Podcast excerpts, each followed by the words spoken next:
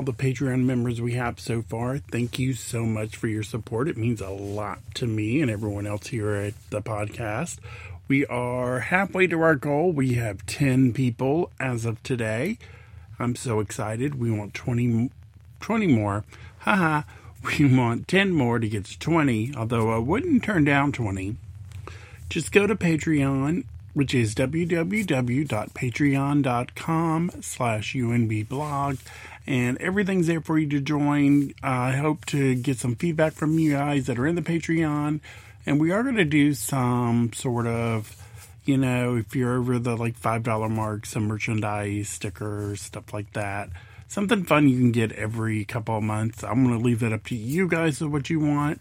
And I'll be posting in the Patreon. And if you're already in there, just say hello in the Patreon and uh, talk to other members and send me messages as well because you have direct access to me in the Patreon. So again, go join. We are halfway there at patreon.com slash UNB blog.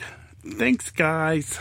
Hey, everyone. Welcome to another edition of the Brief Talk podcast. We have someone back on the show who has something to talk about masculinity, and we've had a good discussion last time he was on the show. It is Scott. Welcome back. Thank you for having me back. It's good to have you back on the show. Uh, we had a really good discussion last time, which was last year at this point. I was trying to remember yeah. when, it, when it was. I meant to look it up before we got on, but I forgot. Of yeah, course. a couple months ago, talked yeah. about who I was and I guess my journey with thongs and swimsuits and all the fun underwear. You were one of the first people I discovered through the magic of the internet. So I'm glad that we're still in touch and I'm very thankful to be here to talk about some more stuff.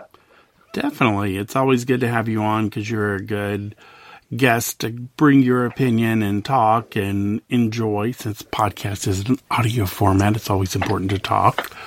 So, over the last month, two months or so, I came up with a big plan for the podcast for the year and beyond.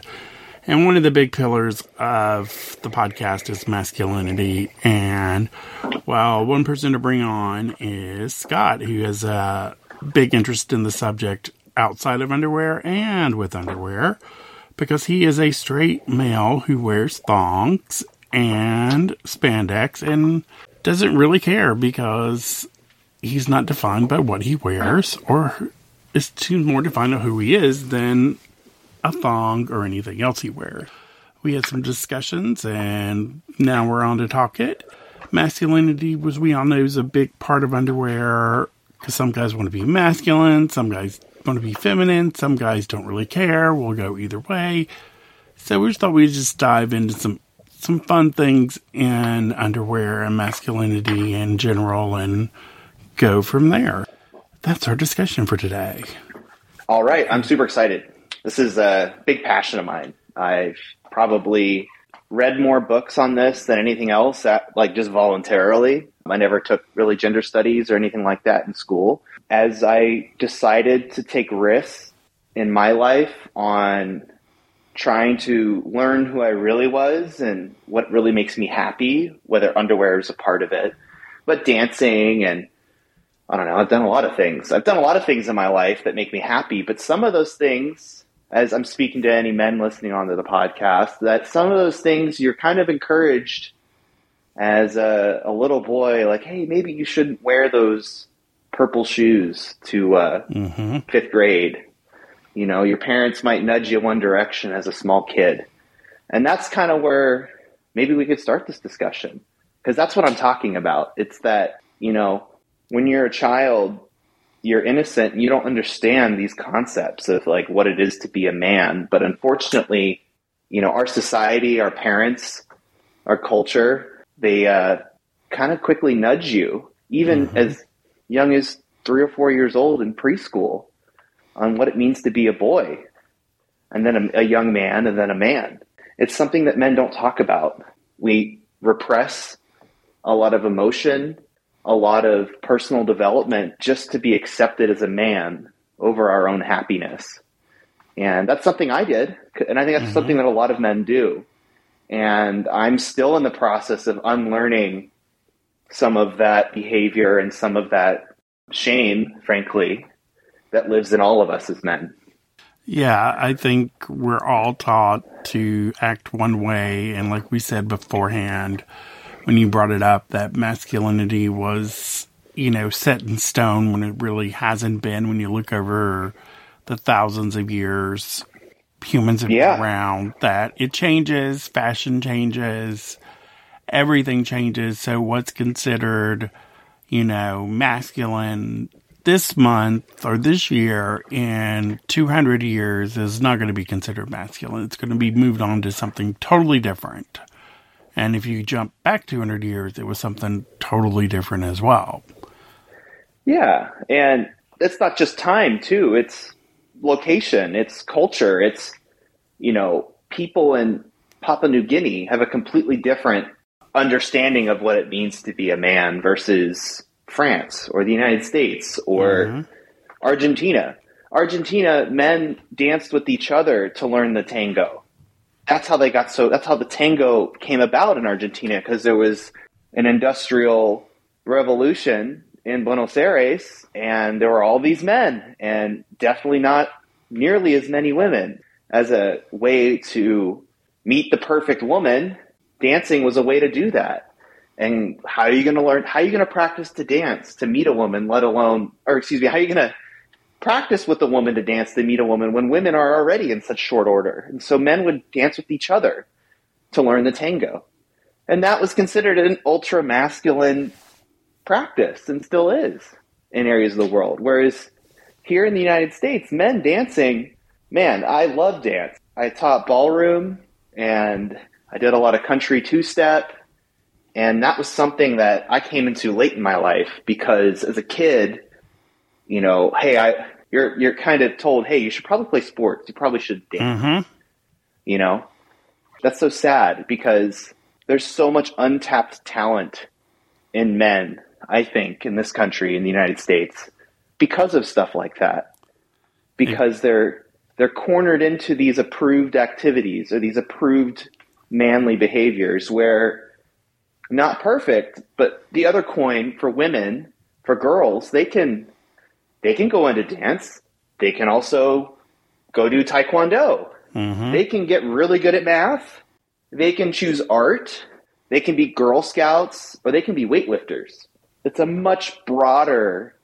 I, from what I guess where I could segue to with this, one of my favorite books that I read about this topic is called "For the Love of Men" by Liz Plank.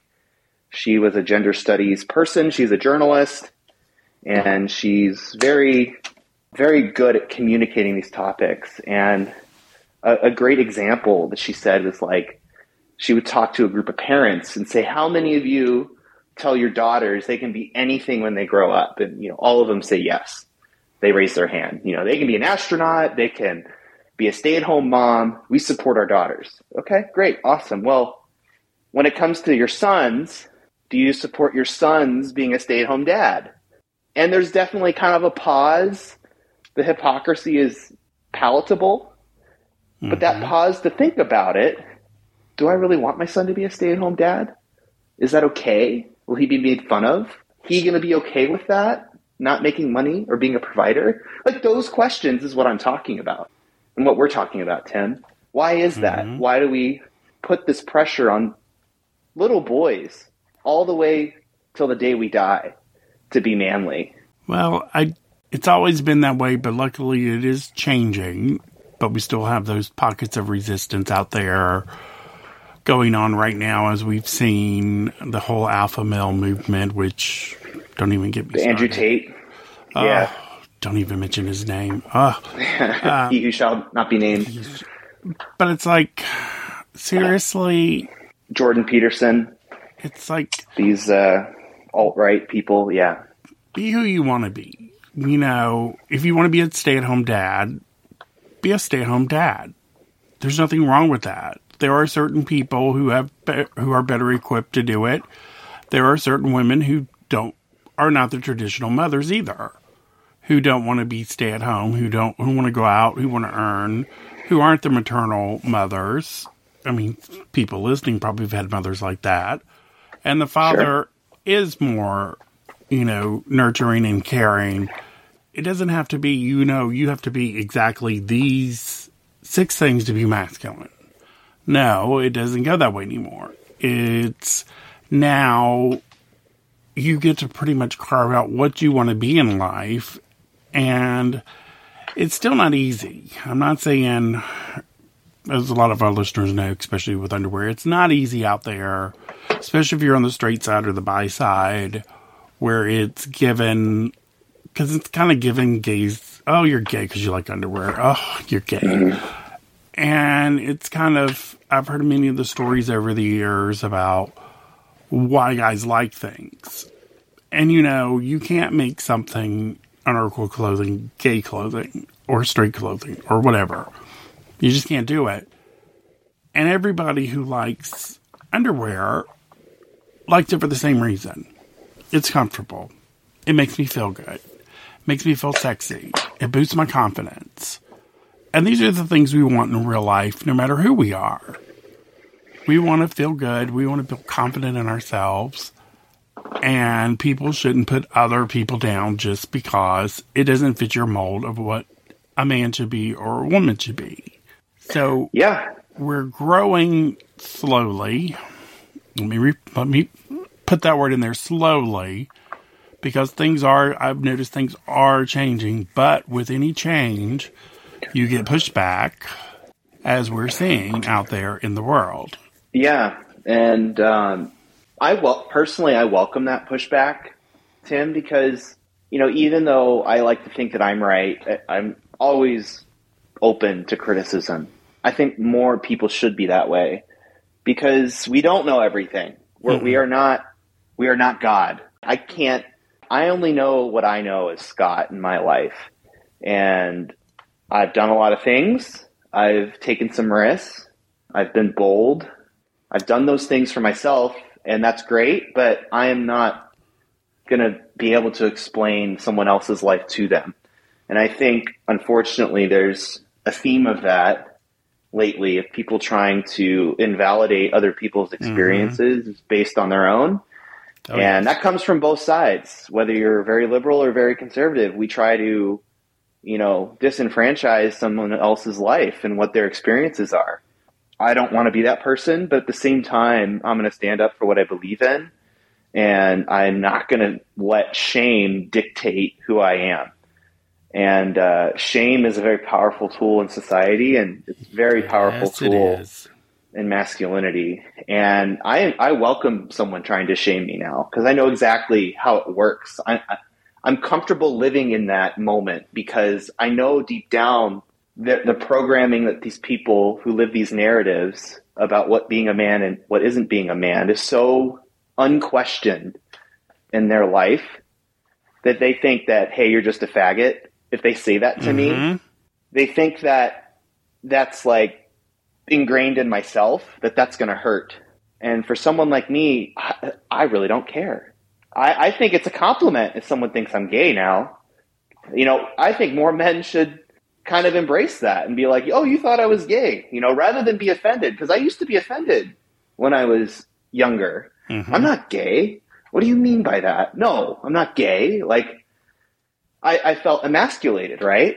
By just someone saying, "Oh, you must be gay," or "Oh, I'm surprised you're straight." Like that very much upset me in the past because my manhood was being questioned. In in my head, that's what I was taught. Being gay is less manly than being straight. So exactly, I, I, have un, I've undone that uh, visceral right. reaction that I used to have. You've reached the I call it the George Clooney stage because I used to tell George Clooney he's gay. That they're like, "Oh, you're gay," and he's like, "So what? So what if I'm gay?" Right. I'm not responding. If you think I'm gay, all right. Great. If that makes more sense in your head, sure, I'm gay. Let's let's let's live on our lives now.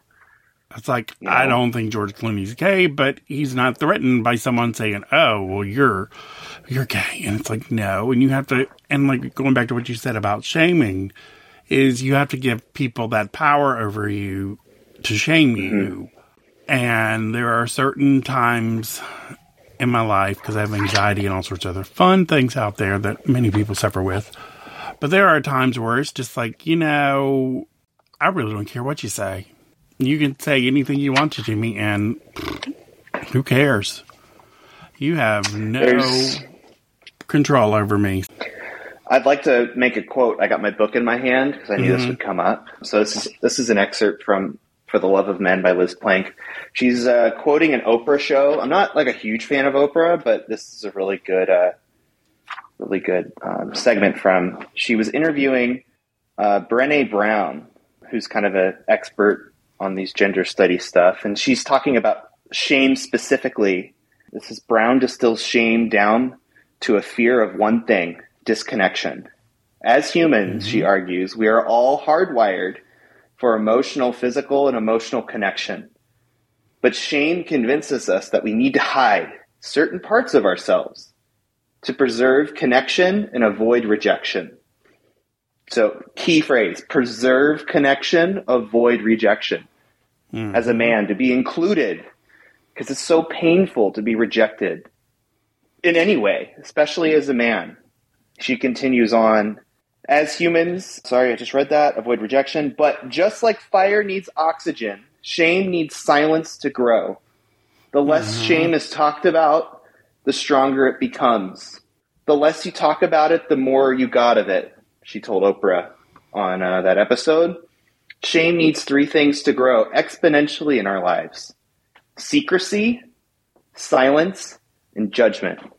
And that was just super powerful for me when I read that paragraph. I was like, holy shit, like my I just went like, you know, life flashed before my eyes of all the things that I w- felt ashamed of being young Scott growing up. And uh, I think we all can think back to moments in our lives where we may have been made fun of or bullied or wanted to do something but didn't do it. And for a lot of men, this is a daily experience. Mm-hmm. I want to do something, but is this man enough? I want to do something, but will someone call me gay? I want to do something, or will will I be accepted? That goes depending. Yeah, just back to underwear in general, because we're also yeah. alike. Where when we first get it, get our first pairs of underwear, we hide it. It's shameful. Yeah, we shouldn't be yes. doing this. And then now we look around and we've discovered this corner of the internet that has all these guys on it who are not shameful about what they like, who are across the spectrum, gay, bi, and straight, who love what they love, who aren't really hiding it anymore. So there's no more of that going around. We still have a lot more to go, but you know, it's it's the first time I remember. It's not just gays doing this now. It's everyone doing this now. It's everyone coming out and saying there's nothing wrong with a man in a thong. There's nothing wrong with a man in insert whatever style, fabric, whatever. And now we're being able to group together and not have the silence anymore and grow it even more and more. Which, yes, 15 years ago, I never would have imagined such a thing happening. But now it's a lot of fun. It's a great time to be in the underwear community. There's so many amazing guys out there who do feel alone right now, who do have yeah. nowhere to go to, who still hold the shame inside of underwear and, oh, it may make me gay. And some may question their sexuality, which is normal, and discovering new things. Uh, everyone questions.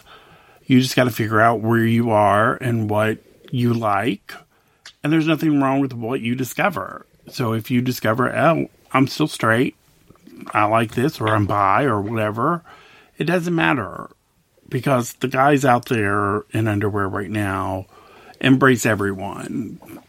And that's a good thing about this yeah. community that I love, and I've made such good friends over the years, like you and like a lot of other people who want to change things and we're taking on everyone to change it and not make it so, you know, hidden. Oh, we only get it through mail order or, you know, internet mm-hmm. and we only get it, we hide it. We don't really wear it to work or wear it to the gym. But you know, you got guys wearing thongs to the gym, jocks. I do now, and no Yeah. one cares. No one. It's like I, I mean. I'm sure they care. I get some glares from people, but I kind of welcome it, to be honest. That's just who I am. I'm kind of wacky. I, I love to be confrontational with people who I have a chance to influence. I, I don't necessarily want to ruin their day or make them uncomfortable, but I kind of just like pointing out how silly it is. It's like when someone's like, "Hey, you should you should wear shorts over that," and I'm like, "Oh, you must hate watching the NFL too, don't you?" you know, or well, you must. Re- I do not recommend watching Spider-Man three. no, You know, I'll just like make. I'll just make a quick joke. Like I don't have a football helmet on, so this is uncomfortable for you. But literally behind me on the television, there's an NFL football game where there's eleven dudes running at each other in tights, and you got zero problem with that, and in slow motion. You know, true. It's it's nonsense. It's absolute nonsense that men in tights or leggings is obscene because it's clearly not on NFL Sunday Ticket, one of the most watched weekend programming events in America by quote unquote the manliest men in America. So, and that's another interesting topic that I learned is that masculinity is a verb hmm men can wear tights as long as they're doing something manly, like playing football or what else? I, I don't know. Track Other and field, like wrestling, track and field, or some active sport because sports are manly. And uh, of course, they'd only wear tights because he's uh, doing something manly. And and you know, a lot of people, well, it's for performance reasons too. That don't forget. right? that It's one. performance. It's performance. You know, it holds me back from my from my pr- athletic prowess. These tights are very important. It's not acceptable just to say, you know what, I just think tights are comfortable. I'm just going to wear them to the grocery store. That's not an acceptable answer, Yep. but it is for women. But for men, it's not. You know, it has to be associated with some manly activity, and that's the narrative we tell ourselves as society that men are allowed to break these general rules as long as they're doing manly things. And Mhm. as long as you have the manly exemption, you get to wear tights. But just going to the grocery store, wow, that guy's a fucking wacko. That You guy's a wacko. You can use Okay. language; it doesn't matter. All right, great. So yeah, masculinity is a verb, and I never really thought of it that way, but it's so true. Where womanhood, womanhood, I think is almost biological. Like you're a young girl, you go through puberty, you become a woman. Maybe back in the fifties when we did, we talked in womanhood is like, oh, a woman makes sure she has a clean home and food on the table for her husband when he comes home. Like we've gotten, thankfully, pretty far from that idea Mhm. of what being a woman is. Like nothing wrong with that version, but there's other versions out there. You know, it does. You know, you the choice is yours, and Yeah. the feminist movements have since the 1950s of being a real woman and taking care of your husband and your house. Like that was the only box women were put in hmm they've kind of dismantled that box. You can live in that box as a woman. It's because it's no longer a box. There's no walls. If that's what you want to do, you're welcome to do that. But you can, like we talked about earlier, go be an astronaut. Go, go fight MMA. Go be a welder. You know, hmm go be a nurse, be a doctor, whatever. Like most people, not always, but most people see that as generally acceptable for a woman to do. Whereas men, we're, we're still very much in this kind of box of what's approved and what's not approved. And we put up these walls around each other and say, this is, you have to stay in this box because if you get out of there, you're a faggot or you're gay, you're bisexual, you're, you're not You're not a, A real man. man. you're everything but a real man. And we tell that to ourselves and others every day. And it's, we need to kind of stop doing that because it's just, it's making us, you know, to be honest, fucking boring. Yes. I don't know how many women listen to this con, listen to this podcast, but how many dates have you gone on with a typical white straight guy and you talk about the same things? I like to fish. I go hunting. I like weights. I like sports and, and that's it. And beer. And uh, yeah, that's that's what I like to do. i my name's Billy, you know, Wonder Bread Willie. It's just like it's it's being a man is so fucking boring sometimes in, in these terms, and we have so much more to offer as men. And I think these like outdated versions of masculinity just stifle any creative development. It stifles people mm-hmm. from becoming the best version of themselves. It encourages repression and shame. It encourages misogyny. It encourages power and control over others because they don't get to be themselves. Well, then they're going to make sure no one else gets to be themselves. Yes. It, it encourages yes. This cycle of abuse with their own sons and their own kids and their own wives. It encourages this ego that has to be maintained as the perfect man when deep down they're still a boy, but they can't show that. Mm-hmm. It, it's just for all. This is how I see when someone says, "What's wrong with masculinity?" There's no problem with it. Those are the things I would tell those people: is that this is this is what it's doing. It's it's marginalizing men as a whole into these small boxes that some just don't fit in, True. and they end up killing themselves or others because of it. And that's an extreme example, but if they're not killing others or themselves, they're slowly dying till the day they die. And that's the sad part is that men silently are suffering and dealing with this and they don't know how to talk about it, how to frame it because from the moment they were small through the moment in school, college, adulthood, as a parent, they don't know how to deal with this. Mm-hmm. They have repressed it their whole lives. Some of them figure it out and they grow up and they get out of it and they stop being so hard on themselves and others only double down on it because as you get older, guess what? You're less of a man because you're you're getting weaker. Your athletic yeah. prowess isn't there as you get older. Or your hair starts to turn gray, which is like okay, George Clooney, whatever, but you start to lose your hair. Oh no, like you're a balding man. You're you're not as much of a man as Pierce Brosnan or something. You know, it's like think about it, how silly it is to try to be the most manly man you can be every day. Like that, there's someone who's always going to have more than you. There's someone That's who's going to have more hair, more money, more women, bigger more, house, more muscles, more more muscles, more whatever. You know, there's it's just stupid to try and have it all to feel feel okay with yourself. You know, it, it's not a winning proposition as a man it's not a winning proposition to dominate women and make them fear you. No. You know, that's not that's not happiness in my book, being worshipped because someone has to. Are you kidding me? Like people like Andrew Tate? Like how is is that is that guy really happy? I, I doubt it. You know, he's in jail, but let's say he wasn't in jail. Is he like genuinely happy? His content, his stuff, that idea is all coming from sadness, honestly. And for how someone like that deals with this sadness, he controls others. Exactly. And that's what men do. Men are men are sad. How do they deal with it? Well, I'm going to control someone.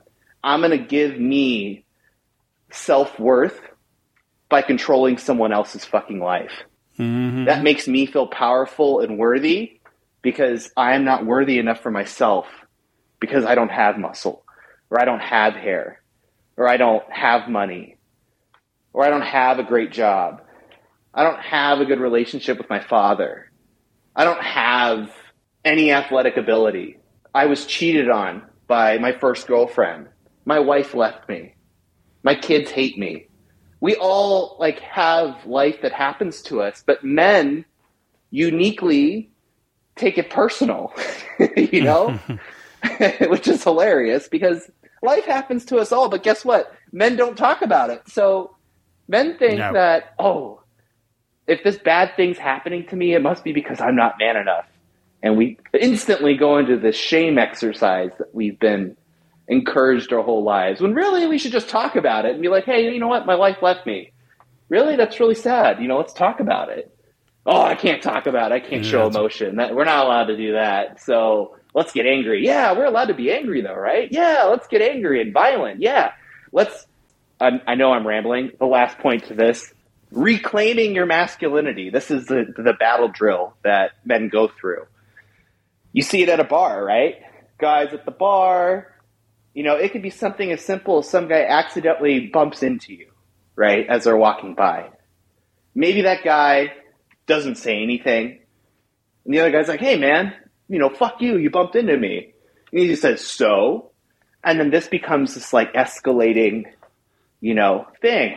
Well, are you going to say sorry? No, fuck you. Fuck you, fuck you. And it just escalates, right? That this like, this escalation of reclaiming masculinity. One guy got bumped into, so he has to escalate himself and his behavior to reclaim the fact that he got bumped. You know, something as small as just literally being bumped in a crowd, it just happens. But for some men who are so fragile, anything is construed potentially as a challenge to their own self worth, which is masculinity for a lot of men. Mm-hmm. And to reclaim it, men are taught violence. Men are taught aggression. If you want to be respected as a man, you need to be violent, dominate someone, stand your ground. And I'm not saying don't stand up for yourself. That's what a lot of conservative people will think I'm saying. Well, you can't just go sit in a corner and cry, Scott. That's not being manly. Well, of course not. That's not what I'm saying. What I'm saying is you don't have to go shoot up a school because people make fun of you. Exactly. You know, you don't have to get in a fist fight at a bar because some guy bumped into you. You know, like, yeah, there's a time and place for violence. And this is the thing that a lot of people who don't agree with me don't under, seem to understand. It's like, look, I am not saying to never be violent. I am not saying to never be angry. I'm not saying to never stand up for yourself. What I'm saying is, is there's a lot of other things that happen before you get to that point where you need to be an aggressor or aggressive or violent. True. There's a lot of tools in our toolbox as humans to avoid this or to be better about this or not resort to this. But unfortunately, as men, we're told you're not allowed to be empathetic, you can't be sympathetic, compassionate, you can't have conversations, you can't be emotional, you can't Mm. do these things because that's the women's job, not your job. Your job's supposed to thump your chest and throw punches if you have to. And now we get to the part of hopefully changing it. So that's Right. one thing I think super important is something you've already mentioned is just challenging this, even in small steps. Like, take it back to underwear. Wearing a thong to the gym.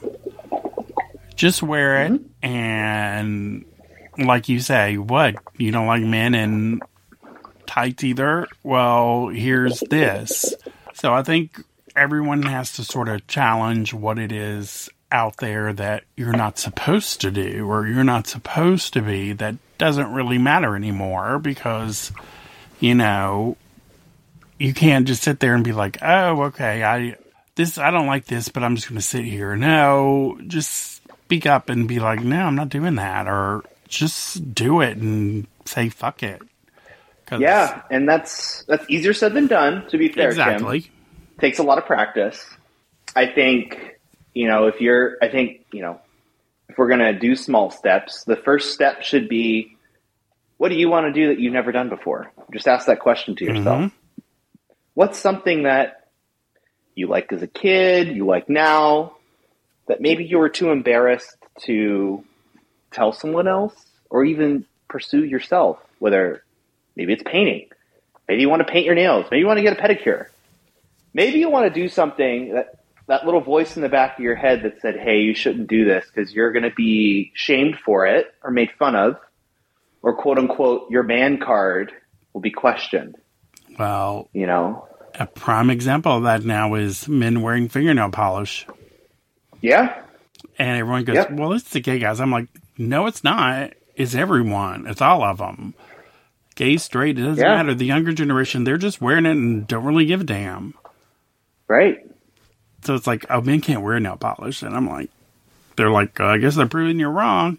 You know, nobody speaks for all men, frankly. Nobody. I mean, you, You know? say, think of things to do. I know, I mean, over the years of the blogs, I've heard so many guys who regardless of their sexual orientation, is like, I want to wear Speedo on the beach. That is one of their goals they want to do that mm-hmm. they've never done. Mm-hmm. And it's a simple goal. It's easy. Yeah. But it's the fear and the shame of being A, the only one in it on a beach, or getting called names by other people around. And I think we've proven many times on this podcast that people really won't say much to you if you go out. Yes. There will be people who will, but for the Yep. majority of people, some people may not like it, but they're not going to say anything. They don't want to rock the boat. They don't want to do anything. So you can go out and wear it and be happy and live your best life, or go to a friendly beach with other people who may be wearing what you want to wear, uh, and then just go have fun. Because so many times I've heard from married men that their wife doesn't like their thongs because it's too girly or it's too mm-hmm. whatever, and I'm supposed to only wear boxers and this, that, and the other. And I'm like, how can you be with someone who defines you on something like that? If they're going to Yeah. sit there and say, "Oh, it's girly for you to wear a thong or it's gay," what are they going to? Who's it really about? I'm like, Is it about them? you know, like who is this really about then? If you're telling someone they can't wear underwear that's literally hidden from the world, it is just for you. You know, it's for no one else really. Underwear is very personal, and to say you can't wear something is is is, I agree with you. That's pretty audacious to control someone in such a mm-hmm. private way. one of the worst I ever heard had the wife that made fun of him for wearing it. Oh, And I'm just like, nope. I was like, I don't even Yeah. deal with that. I don't know. Here's part of me. This is part of me. If you don't like this, then you gotta go. I'm not in the mood for it. yeah. Because I'm, I'm- sure you've had that yeah. with women before too that have been like, you I would- yeah. what? I would totally love to share with you some stories about that. So um, I'm a straight guy. I've been wearing thongs regularly since 2016. So when I when I mean regularly, like that's all I wear. I don't wear boxer briefs anymore. I don't wear boxers. I pretty much wear thongs all the time. That's just my underwear choice. For that makes me happy. That's what I do, and I really embraced it five six years ago. I can't do math. Nine, oh, geez, 2016, four, seven years ago. Wow. Seven, yeah. So I was single and dating through that whole time. And let me think. I think there were only two people who didn't like it, but it wasn't like, you know, we were dating. It wasn't like in a, we were in a serious relationship, but they, they kept seeing me. So it wasn't like, you know, it was a deal breaker. Like, oh, gross, you're in a thong. Let's stop seeing each other. Like, no, I never had that reaction. Let me let's because we got to quantify the reaction, right? Mhm. There's like a deal breaker. No, get away from me, you weirdo. You're wearing a thong. That's never happened to me. But the two who didn't like it, um, one of them was very Christian that I found out, and she was a sweetheart, really nice, really good person. For more reasons than just underwear, we weren't a good fit, and that was okay. And she was always polite about it. The other one was just kind of. The more I got to know her, the more boring she was. you know, so we didn't really, you know, have a great. And she was actually very rude. She was. uh She left me on. uh It was actually pretty bad. I was traveling for work and I was texting her just like, "Hey, I'm coming back on Tuesday or something or whatever. Like, when do you want to hang out?" And I was kind of being left on read, getting like the ghosting kind of vibes from Mhm. these from my texts. I'm like, okay, like I can read between the lines, like something's up. But I was excited about her at, at the time. I was like, okay, well, let me give her some space. I'm not going to be super clingy about it. But you know, days go by, maybe a week, and I haven't like she hasn't responded to my text. I kind of just send a text and say, "Hey, haven't heard from you in a bit. Is everything all right? Like, just would like to talk." And then she responds to that. She's like, "Oh yeah, everything's great." And I'm just like, "Hey, do you have a you know, do you have a second to chat maybe? And she kind of sends me, I think, if I'm not mistaken, yeah, uh, we can do that in a little bit, maybe this weekend. I'm like, okay, cool. And I think I send one more thing back and she doesn't respond. I get on the plane. I'm going to work or something. It's going home to visit family or something. And I get off the plane and I got this voicemail on my phone that's I answer, I open it and it's like, "Hey Scott, like you should stop fucking calling me. You know, you're a loser. I don't want anything to do and leave me alone." And all this like laughing and partying sounds. I'm like, "What the hell is going on?" And I call back, obviously go straight to voicemail, and I'm just like, "You know what? It's fine. We don't have to date." You know, I thought I liked you, but I didn't realize I was dating a little girl. I thought I was dating a woman. So, thanks, but no thanks. Kind of hung up, left in voicemail. Found out that it was her friends playing her. She handed the phone to her friends to leave this voicemail for me. This like mean Oh. voicemail. Yeah, fucking witch, you know? Like cold hearted witch. And I was like, I Yeah. I would say another word, but okay. yeah. So, um, yeah, that's the only person who had a problem with my underwear, but clearly she was just a problematic person. So, dodged a bullet, you know? So it's like, and that's the thing is like, if you be yourself from the minute you know someone and get to know someone, there's not going to be that surprise after you're married with kids. You know, mm-hmm. if you, if you, Embrace who you are. If that's wearing a jockstrap or thongs or briefs or speedos or whatever, if you just embrace that now, it's only going to pay off because you're going to meet someone who accepts you for who you are. And this is going to be a non issue. And I know that's not a luxury for a lot of men who might be listening because maybe they're already committed into a relationship. Yeah. I'm engaged. I'm going to get married soon. Me and my partner, this is not a, we don't talk about this. This is just who I am. It's just underwear. Whatever. She likes my butt. She thinks my butt looks great in them. Mm. And we move on from that. She goes to the beach with me. I wear thongs. She wears a thong. We're happy.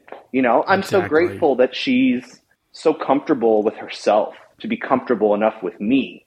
And that's usually what it comes down to is like if you're uncomfortable with your partner wearing thongs, it's usually because there's something uncomfortable with them.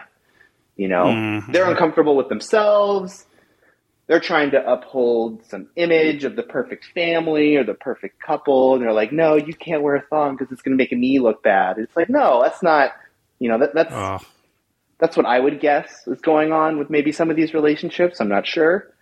But um, I'm getting married to the person I love and I would do anything for and support. And that's who I hope people get the chance to marry awesome. or are married to. Two, My you thought have about that. To let your partner develop over time as well. People change. True. And I think mm-hmm. so many people want the person they first met that they think anytime they change something, it's for them a strike against them and not against the person growing. It's like, oh no. Because of my relationship, my last one, which I treasure deeply, even though it ended relatively quick, but I learned so much. It was like a crash mm-hmm. course in relationships that I discovered about me is I don't like the kind of person who likes to be every day right there with me. Oh, let's work together. Get away from me. Go away. I mm-hmm. need separate time. I need away time. I don't need, and just because I'm away from you doesn't mean I don't love you. It's just that I will kill you if I have to spend every waking moment with you because you'll get on my nerves. Right. And it'll end quicker than anything. So you have to let people be who they are and accept them for who they are. Because when I have friends who dated, and the perfect example this was a friend of mine who dated someone who had no ambition. And this, as the relationship went on, became an issue. And I asked him straight up, I said, Did they have ambition when you met them? Or were they this way all along? He goes, No, they've always mm-hmm. been this way. I was like, Well, why did you think it was going to change? Yeah. I mean, you knew going in this was the way it is, and you knew they had no desire to do what you wanted them to do, but now you're mad at them for not doing it. Right. So you can't do that. Yeah. And uh, everyone is not perfect. And there's always an opportunity to change, and there's always an opportunity that it may never change. True. And all I think all of those three things are true in a relationship. You got to choose someone every day. It's not we're boyfriend and girlfriend, great, like we've arrived. Yeah. No, you, you gotta you gotta choose someone every day. It's got to be a choice. The minute you stop choosing that person every day is the minute you should consider doing something else with your life. Exactly. Exactly. Yeah. So, um, but yeah, I love this topic because it's It's a, it's huge with it's a good with topic. underwear It's a good topic. and topic. swimwear. I think Because how many choices? How many choices do women have?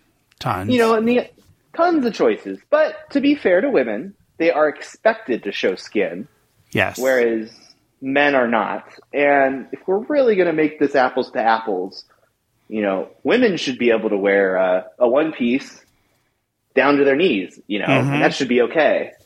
And that's fine. Like, I, I think they should. If that's what they're comfortable in, they should be able to wear that.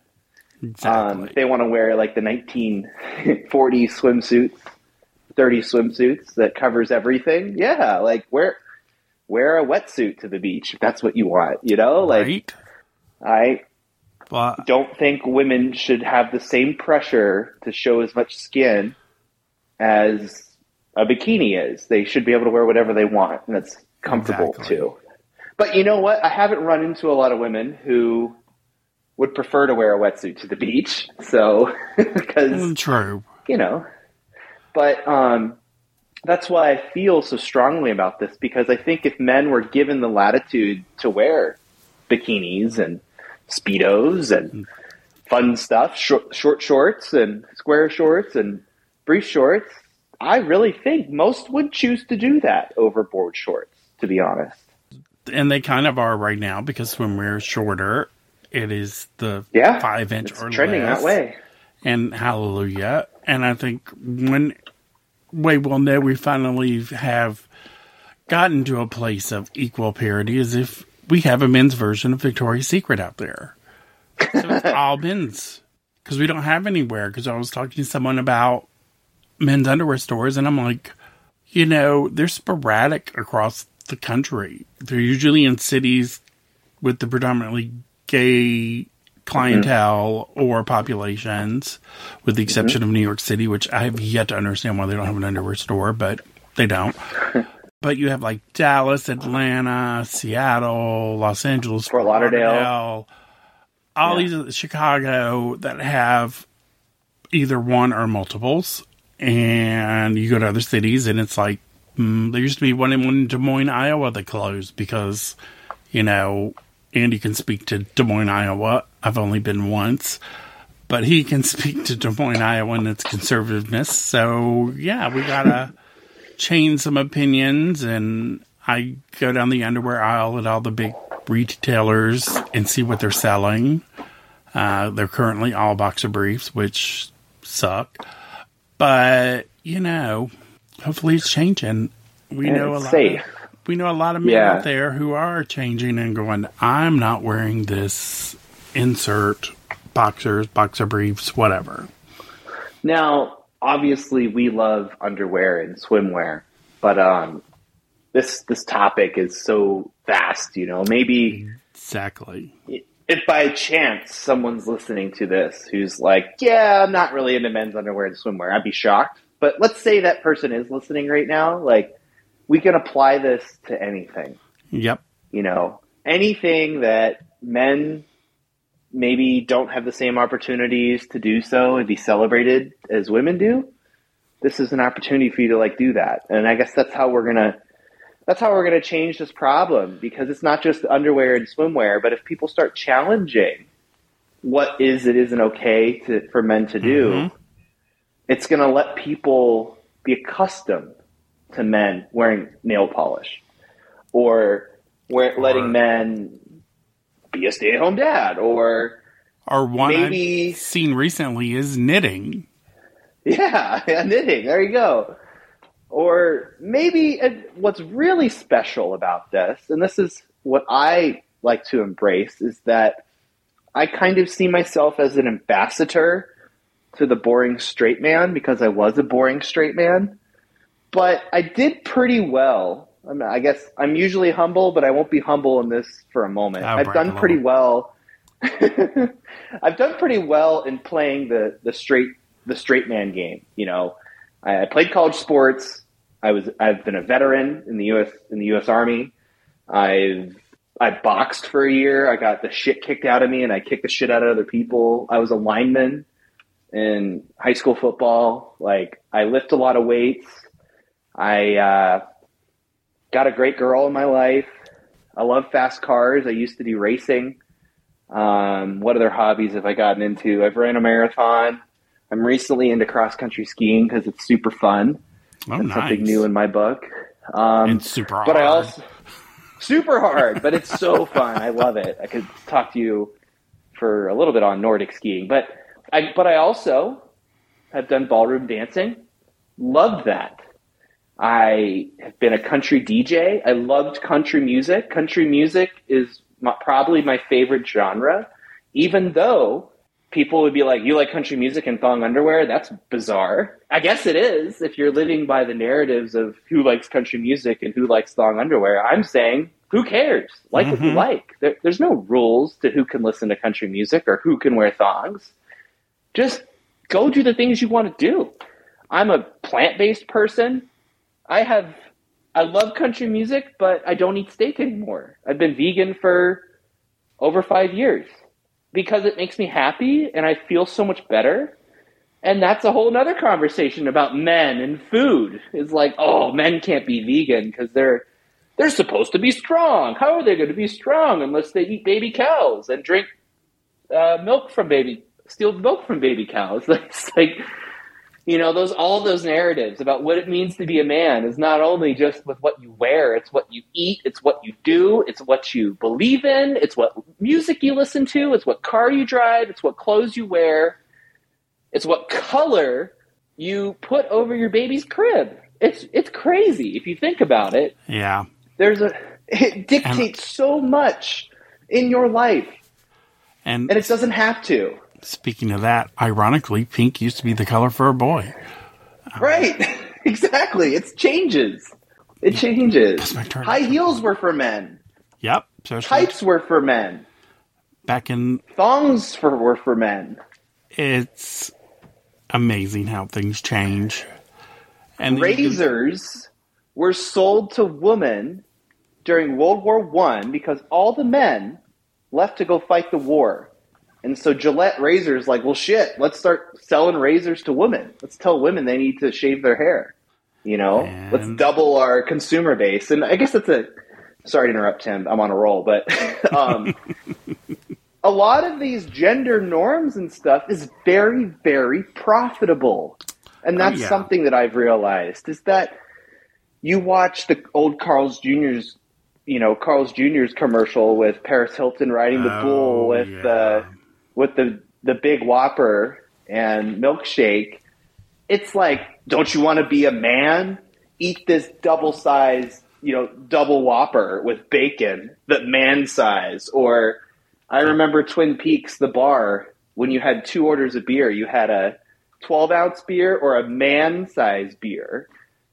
You know, like these testosterone companies you see on late night television. Oh, buy this to be a testosterone to be a man. or the low T commercials or whatnot. I'm like, Um, first you need to go to the doctor and get diagnosed and not just be, oh, I have this because, you know, yeah, yeah, yeah. But this is the reason I'm going to sell you, yeah, this I'm going to sell you this truck. You know, every, you know, it's more profitable, I guess is my statement, my assertion.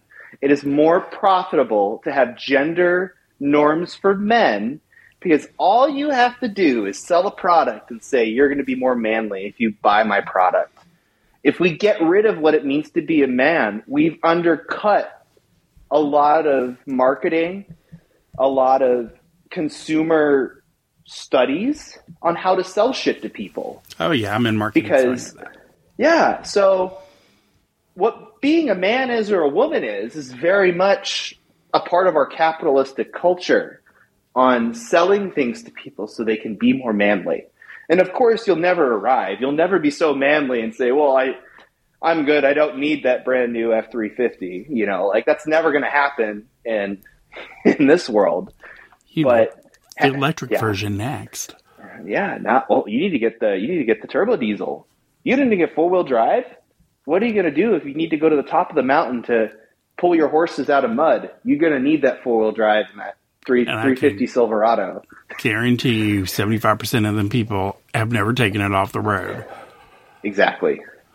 It's like, what do you do when you go mudding? And I'm like, A, who said I was going mudding? Because A, I don't know where to go mudding, and B, well, it's a it's a seventy thousand dollar truck. Why the fuck would I take it mudding? you know, like it's like that's the mm, other thanks. thing too. No, yeah. Thanks. So, but now this is why I like having you on the show because a you're straight, which we need more voices that are straight in the underwear world because it's for everyone, not just one particular group. And you're very outspoken and very vocal, and that's why I've always liked you. And to thank you. You believe in masculinity and how it should be is defined by yourself and not others. You know, you do your own version of masculinity, and well, that's fine. And see, you're just fun to talk to, and you come willing to talk, share points of view. I think like one thing you mentioned was you have to sort of push back on people, but you got to have a conversation and not mm-hmm. both sides be like, "Oh, I'm not. Oh, this is the way it is." In the discussion. No, you've got to actually right. have a conversation with people and figure things out. And I think for the majority of people, well, everyone listening to this podcast, but majority of people in general are that way and no one's really set in their ways. And I think they have to see people who are not like themselves before they understand because you only relate to those who are like you as those who are different. So, and you know, yes. you can't be different because, oh no, you threaten me, but it's like, you got to get to know people. You can't just be like, oh, you're different. I hate you. So, yeah. I think, I think I thank you, Tim, for all of that. I think uh, that last part was very important of what you said. It's that uh, acceptance is the first step, I think, in a lot of this. And mm-hmm. to reach that point of acceptance is understanding. And to reach that point of understanding, you have to have a conversation with someone. Exactly. And where you're going to gain the most legwork with this topic we're talking about is people who think the complete opposite of you. Mm-hmm. And some of the best conversations I've ever had are with people who at first come off as very conservative, very set in their ways, very against what I'm about. But I have a conversation with them about something completely unrelated. I don't know, about football or baseball or maybe something that they like maybe cars. Like I love cars, so maybe I'll just have a conversation about cars or travel or, or something that is nothing to do with because I'm talking to them in a speedo, for example, like I'm on the beach. Mm-hmm. This actually just happened. I was in a Dominican Republic in Punta Cana, and I was walking up and down the beach in my uh, Coyote Jock swim thong, just living my best life. And I noticed the guy had a NHL Stanley Cup champion Penguins hat on. And I said, Hey, uh, are you a Penguins fan? And just, just that thing, you know, they were looking at me, you know, they were, I didn't know what they were thinking of me. I, am fairly confident, you know, I'm, if someone's going to be rude to me, I'm not going to stand for it. So this helps. But I was like, Hey, are you a Penguins fan? He's like, Oh yeah, yeah, yeah. And I'm like, you guys from Pittsburgh? And they're like, Yeah, we're here on vacation from Pittsburgh. And I was like, Great. Well, my parents are from there. Like, oh, okay, cool. And so we just started talking about hockey and I was just saying, yeah, I, I grew up playing hockey my whole life. I played in college and blah, blah, blah, blah. And so we just were talking about everything that a normal person might have on the beach, even though I'm standing right in front of them in a swim thong. and, nice. But I, I provided a human value to that. I am not this perverted weirdo guy yeah. who has his butt out and he probably is up to deviant no good here on the beach, you know, and that's what that's out of fear, right? Because people mm-hmm. don't understand. Why would a man wear a thong? Doesn't he know people are going to think he's gay? Like that's That's what people think. They're like, this person's totally off his rocker. Like, right? wow. And so, so, but when I talk to them like a rational, regular guy about sports of all things, that tears down, that breaks down that story they tell to themselves while they're sitting on the beach. Because they see one, I'm having a conversation. Two, he likes hockey. I like hockey. Three, we're already we're just talking about life, and I've already forgotten that he's wearing something that I'm not used to seeing on a man. exactly. But I broke down that narrative. And I didn't say, hey, by the way, I love thong speedos and I think masculinity should be this and I think men should feel free to wherever they want. Like, no, I didn't say any of that to this person. But I said all of that in the in the span of ten minutes when I sat there talking to them about Penguins hockey. if that makes sense. Oh yeah. And and I think that's if I was a listener, that's what I would do. Is lead by example, and that's what I try to do. Is I, I try to be. I wear what I want. I don't have to explain it to you though, because we have this idea that we're entitled to an explanation for someone being different. Why would you go to a drag show? Why would you paint your nails? Why would you wear a thong? I need to know because that doesn't make sense to me. And since it doesn't make sense to me, I'm going to fear you. I'm going to demonize you, and I'm going to think that you are a pervert and all these things, and all that, which may be true. I'm not saying perverts don't wear thongs. There's perverts everywhere. There's perverts in the Catholic I was Church. about to say there. so, like, there are scary people in this world. I'm not saying that's not true, but it doesn't have to do with what they're wearing on the beach. That's Exactly. totally irrational. If I was a person listening to this podcast who wants to be like me or wants to make a difference, I would do something like that. Be yourself, not only with wearing something or doing the thing you want to do, but don't act like it's such a big deal. Now, that was something that I had to learn because when I first started wearing thongs on the beach, it was super scary. And I behaved like that. I was like, oh, I don't know if people are going to see me. Should I go over here away from kids? Oh, should I find an empty corner of the beach so no one sees me? Oh no, someone saw me. And you know, like that fear of being judged is very hard to undo. But in a lot of ways, it brings it, it brings on more judgment because people see the weakness and it's, they see the weakness and the uncomfortableness in you and they, they, they, they're uncomfortable with you. You know, like, why is this guy wearing a thong? He looks awkward. He is awkward. Why is he, ooh, like, you know, people can sense that unease and it doesn't make that situation get any better. So I would say be yourself, but also truly be yourself as much as you can, even though the elephant in the room is like, dude, this guy's in a Speedo. Or dude, this guy's wearing tights. Dude, this guy's wearing a thong. If you can just be yourself in the moment, that first 10 to 15 seconds is for most people going to disarm these negative thoughts about who you are. As long as you're respectful, you're nice, you're personable, you're yourself. Maybe you're with some friends who support you, your girlfriend or boyfriend or mm-hmm. whatever. That always helps being in a group. If the group likes you, you clearly are not that much of a threat, you know? So maybe you can get some friends to go to the beach or go to a pool or whatever and they accept you for wearing a thong. Wow, that really that really decreepifies you if I True. can make up a word. so, but we're not always that. lu- We don't have that luxury.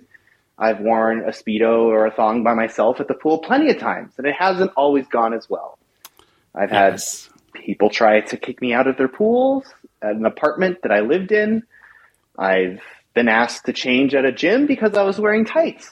Um, oh yes. That's a whole nother discussion.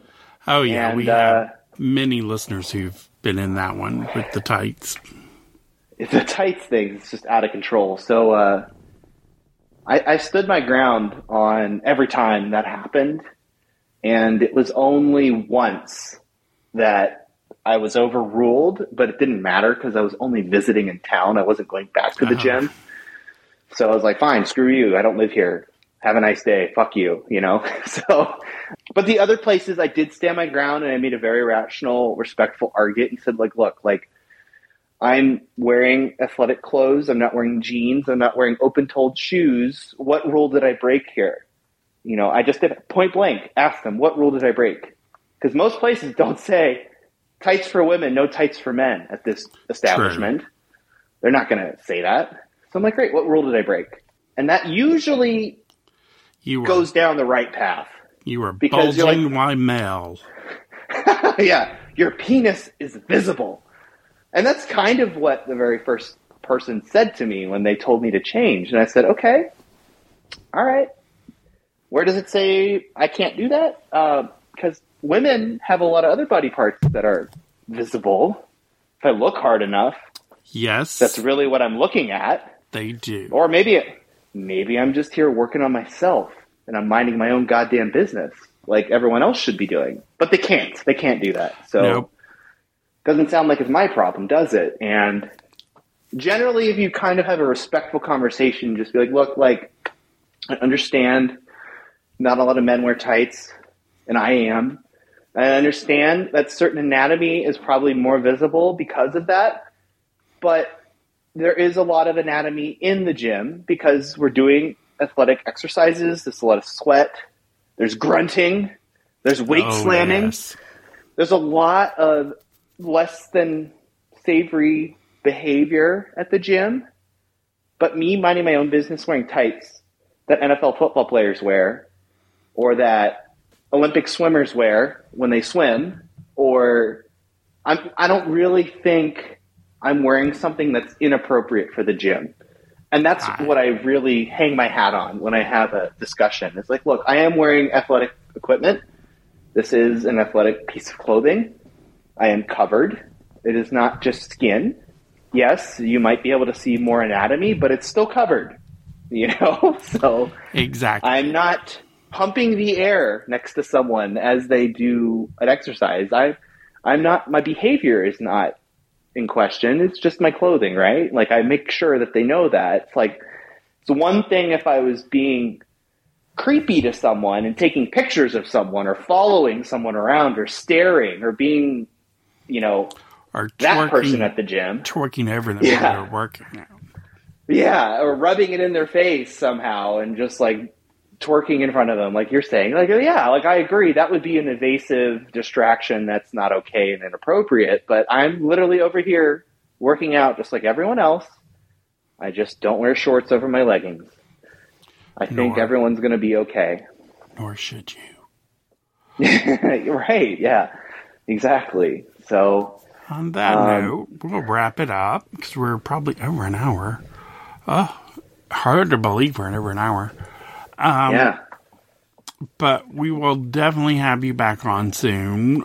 Uh, there's a lot more to really delve into in masculinity and everything. And there's a lot of stuff that's on. I don't think I've shared. Did I share my document with you that I made? I don't know. I'll I'll send you a copy when we get done.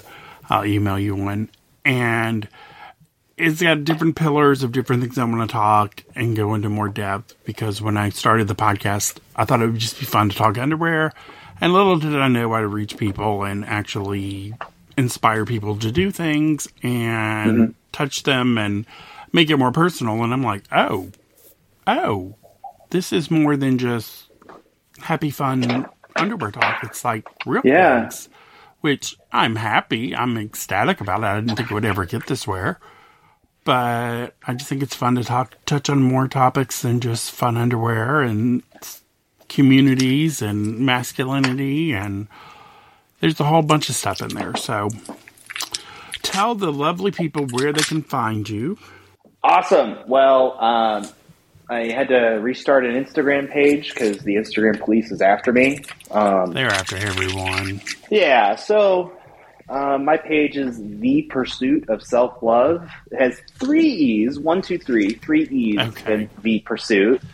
Um, my old page had two, and it's no longer available. So, um, whether you're listening to this and you can find me, great, awesome. You can always send me a DM, um, especially if there's questions on how I can help you be happy and comfortable in your own skin. I, I have all the time in the world for that. If it's something else, I may not have the time for that. But um, But if they can't find you, they can always shoot me an email, and I can get Yeah. in touch with you if if that account is gone, which many have Sure. in our previous, or you know, you you're like me and dyslexic and can't spell and can't search, find people.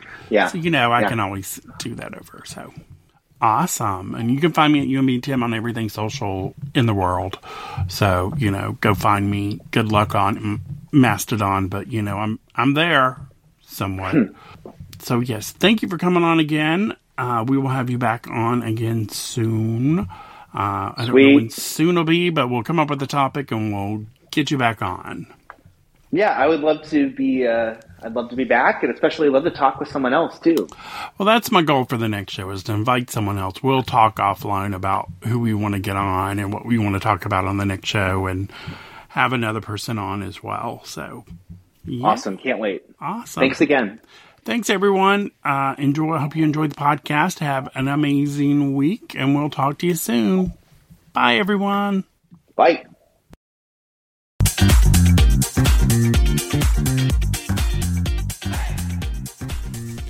Thanks for listening to our show. If you like what you hear, consider supporting us at Patreon at patreon.com slash unbblog. Follow us on social media. You can follow the blog at unbblog on Twitter and Instagram. Read the blog at unbblog.com. Also follow me if you like art or anything else fun in underwear at unbtim on Instagram and also Twitter. Thanks for listening, and we'll have more podcasts at you very soon. Bye.